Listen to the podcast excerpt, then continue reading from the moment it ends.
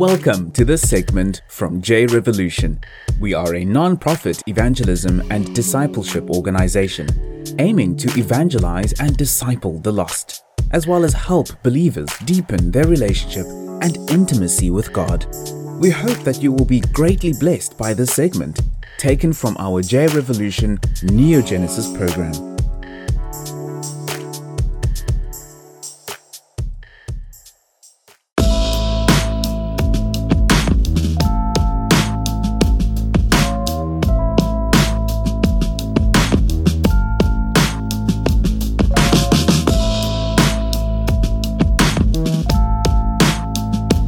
Flesh and the Spirit. Even though we receive the Holy Spirit when we get saved, it does not stop us from wanting things that are outside of the will of God. We live in a fleshly body which still has fleshly sinful desires and is subject to temptation, even though our spirit man has been reborn. As a Christian, you must decide if you will walk according to the Spirit or otherwise be controlled by your flesh and its desires. Let's read Galatians 5 16 to 26. So I say, walk by the Spirit, and you will not gratify the desires of the flesh. For the flesh desires what is contrary to the Spirit, and the Spirit what is contrary to the flesh. They are in conflict with each other, so that you are not to do whatever you want. But if you are led by the Spirit, you are not under the law. The acts of the flesh are obvious sexual immorality impurity and debauchery, idolatry and witchcraft, hatred, discord, jealousy, fits of rage, selfish ambition, dissensions, factions, and envy, drunkenness, orgies, and the like. I warn you, as I did before, that those who live like this will not inherit the kingdom of God. But the fruit of the Spirit is love, joy, peace, forbearance, kindness, goodness, faithfulness gentleness, and self control. Against such things there is no law. Those who belong to Christ Jesus have crucified the flesh with its passions and desires. Since we live by the Spirit, let us keep in step with the Spirit. Let us not become conceited, provoking, and envying each other. If you choose to walk according to your flesh, you will not be able to develop in your relationship with God and grow spiritually and there are serious consequences to walking in the flesh, just as there are consequences to sin, as we have reviewed in session 1. As you may be new in your relationship with God, it is very important to make the decision to walk according to the Spirit and not according to your flesh. Sometimes you may face strong inner battles, but ultimately, the one you feed, be it your flesh or your spirit, will be the one that wins that battle the battle of the mind. There will be a battle between your flesh and your spirit taking place within your mind. The area of your soul, mind, and emotions is the place where you'll make very important decisions as to how you will live, including the decision as to either follow God or follow your flesh and its desires. That is why renewing your mind with the Word of God by reading it and absorbing it every day is so critical. You feed your spirit through prayer and the Word of God. And if you want to make the right decisions for the remainder of your life, you need to commit to this. The Holy Spirit will be your helper in this if you choose to depend on Him. Romans 8 5 says, Those who live according to the flesh have their mind set on what the flesh desires, but those who live in accordance with the Spirit have their mind set on what the Spirit desires. Very important. You can feed your spirit or you can feed your flesh. Not feeding your spirit at all will cause you to walk in the flesh, and the result will be that you ultimately feel miserable, empty, stressed, unhappy, and can easily fall into sin all the short term sinful pleasure and behavior that you think will help you feel better will only serve to make you worse off in the long term. So, the question is will you feed your spirit or your flesh? Choose to starve your flesh and the desires it wants to follow, which can be very painful at the beginning, and feed your spirit. If you do this, you will ultimately find peace, joy, and contentment. Galatians 5 22 to 26 says, But the fruit of the Spirit is love, joy, peace, forbearance, kindness, goodness, faithfulness, gentleness, and self control. Against such things there is no law. Those who belong to Christ Jesus have crucified the flesh with its passions and desires. Since we live by the Spirit, let us keep in step with the Spirit. Let us not become conceited, provoking, and envying each other. By following the Holy Spirit and feeding our spirit man, we will be sanctified. When Paul, who wrote much of the New Testament, described himself to the church, he used these words sanctified by the Holy Spirit. Titus 3 5 says, He saved us not on the basis of deeds which we have done in righteousness, but according to His mercy, by the washing of regeneration and renewing by the Holy Spirit.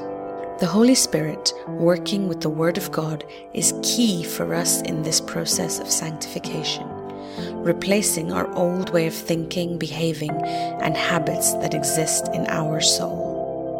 If you do not go through the process of sanctification, replacing your old way of thinking, behaving, and habits, your impact here on earth will be limited and you would not be able to mature into the person God intended you to be, or be able to fulfill your purpose and destiny that you were created for. Going through the process means you need to make the decision to commit to it. John 14 16 says, and I will pray to the Father, and he shall give you another comforter, that he may abide with you forever.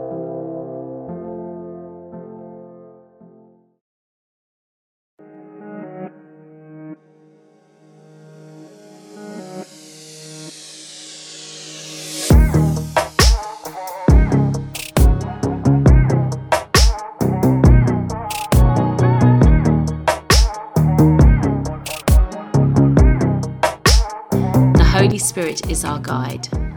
Romans 8:14 says, "For all who are being led by the Spirit of God, these are sons of God."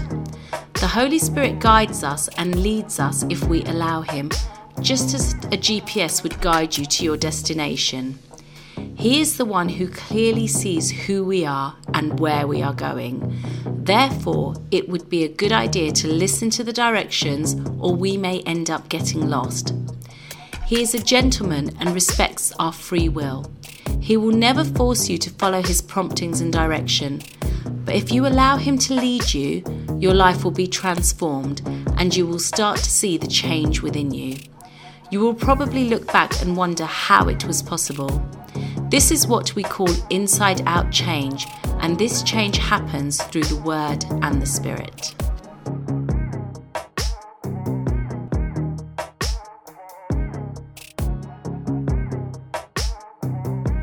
The Holy Spirit is the convictor.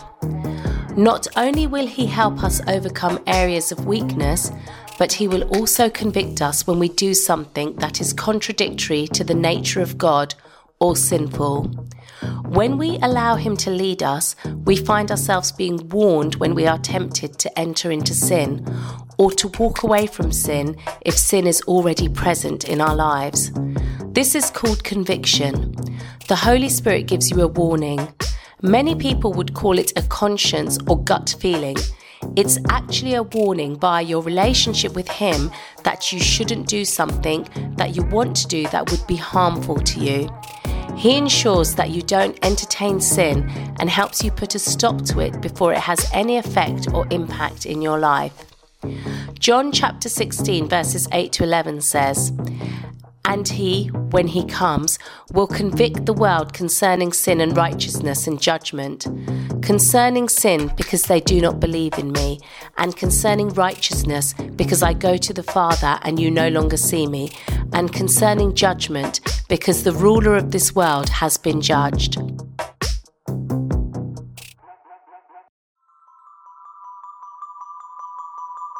The Holy Spirit is the power. Jesus did what Adam couldn't. When Adam was tempted, he fell. But when Jesus was tempted, he was without sin. He overcame.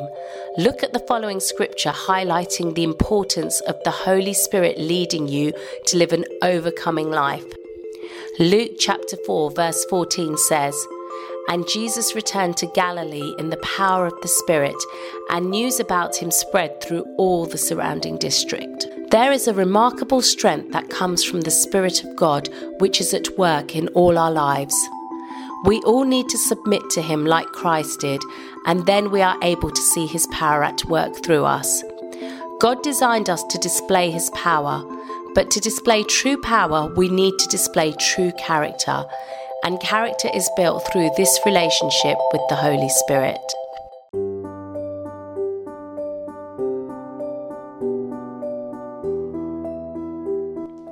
The Holy Spirit is the teacher. The Holy Spirit can show you who Christ is, and if you allow Him to, He will guide you into the truth about Christ and the Word of God.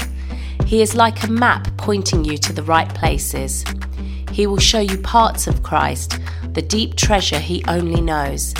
He will reveal things to you in the Bible that will help you understand and become wise, and this will help you live your day to day life effectively. 1 Corinthians chapter 2 verse 13b says, "Be taught by the Spirit." The Holy Spirit reveals things to us that no one can show us about Christ, the Word of God, and the Father. Although we go to church and have a community and family around us who teach us about the person of Christ and who He is, they would and should do this through the prompting and guiding of the Holy Spirit. We should also enter into a, into a personal relationship with the Holy Spirit to know Him, just as we would in a close relationship with someone we care about. 1 Corinthians chapter 2 verse 10 says, "For to us God revealed them through the Spirit, for the Spirit searches all things, even the depths of God." As the scripture above clearly states, we cannot know the thoughts of God or who He is outside of this relationship with the Holy Spirit. Trying to know who God is without the Holy Spirit is like lying on the floor of a great city and thinking you have seen it all. It looks rather daunting and confusing, and you may ask yourself how you will ever understand it all but a relationship awaits you that will reveal so much more than your mind could ever comprehend.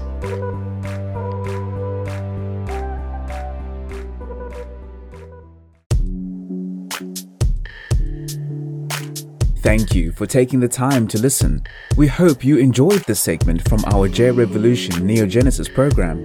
For access to our full program and other free resources we have available to help you deepen your relationship with God, visit us at www.jrevolution.net.